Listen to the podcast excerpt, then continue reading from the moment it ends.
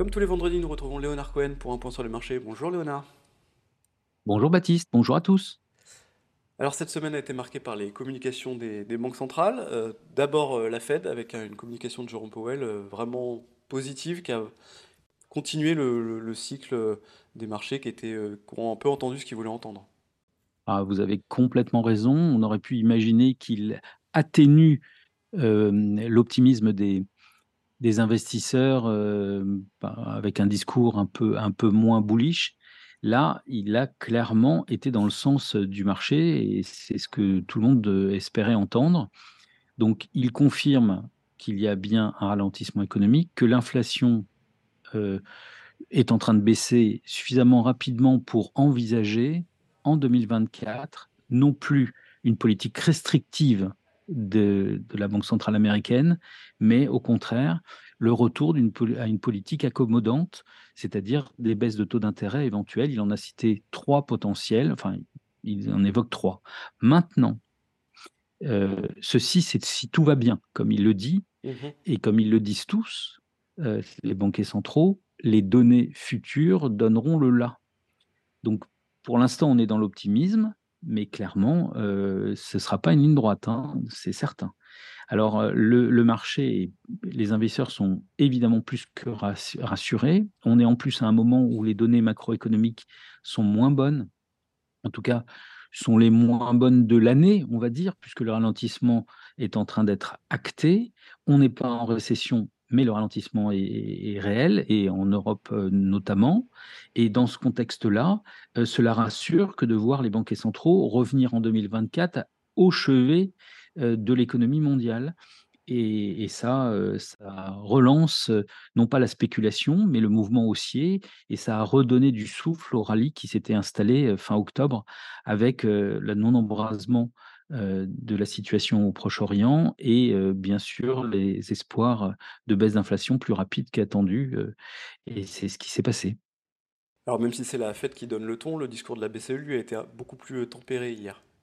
On n'est pas au même niveau entre guillemets du cycle de remontée des taux d'intérêt. Il n'en est pas moins vrai que c'est une pause et la, la pause dans le cycle de remontée des taux il y a peu de chances que, les taux remontent si l'inflation ne se met pas à regaloper.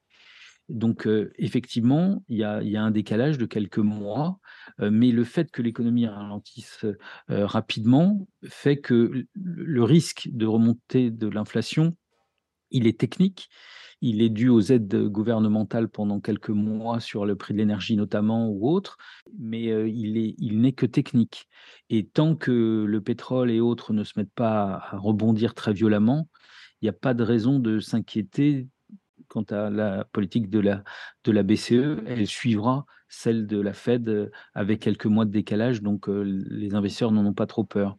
Et puis je rajouterais pour les marchés actions Europe, rappelez-vous, comme je vous le disais il y a quelques semaines, euh, vous prenez n'importe quel stratège au monde, ils vous diront qu'ils sont positifs ou négatifs sur l'Europe, mais ils sont tous d'accord, l'Europe n'est pas chère relativement aux taux d'intérêt et aux autres marchés actions existants euh, sur la planète. Donc quand, l'économie repart ou est susceptible de repartir, c'est pas mauvais d'avoir des, valeurs euh, pas chères qui peuvent profiter du rebond du cycle. Alors on arrive en, fin d'année et les marchés sont au plus haut alors qu'on a une année où euh, la, tendance a été longtemps plutôt négative ou défensive.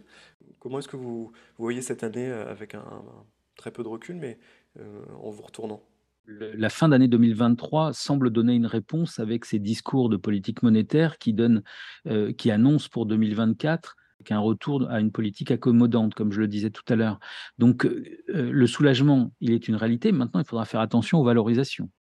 Ça fait, ça fait 10 ans qu'on est très investi chez Ginger à cause de nos balises de risque, mais on regarde aussi les valorisations, les valorisations, puisqu'on atteint les plus hauts. Je dirais que on, a réussi à éviter de tomber dans le piège des taux d'intérêt ces trois dernières années avec des performances de 10% euh, annualisées pour General 360. Donc on en est content. On va essayer de faire aussi bien euh, l'année prochaine, mais pour, le, pour ce faire, ce sera, pas, ce sera peut-être moins stable en termes d'allocation que ce qu'on a vécu ces dix dernières années. Sur les taux d'intérêt, le mouvement que l'on vit aujourd'hui de cette fin, cette fin d'année, il est assez violent, donc il faudra faire attention en courant 2024. Et donc, je pense qu'il y aura beaucoup plus de trading en 2024, mais, mais qu'il sera possible de capter de, la performance grâce à ce trading qui arrivera pour la première fois depuis 12 ans, euh, en tout cas du côté de chez Ginger.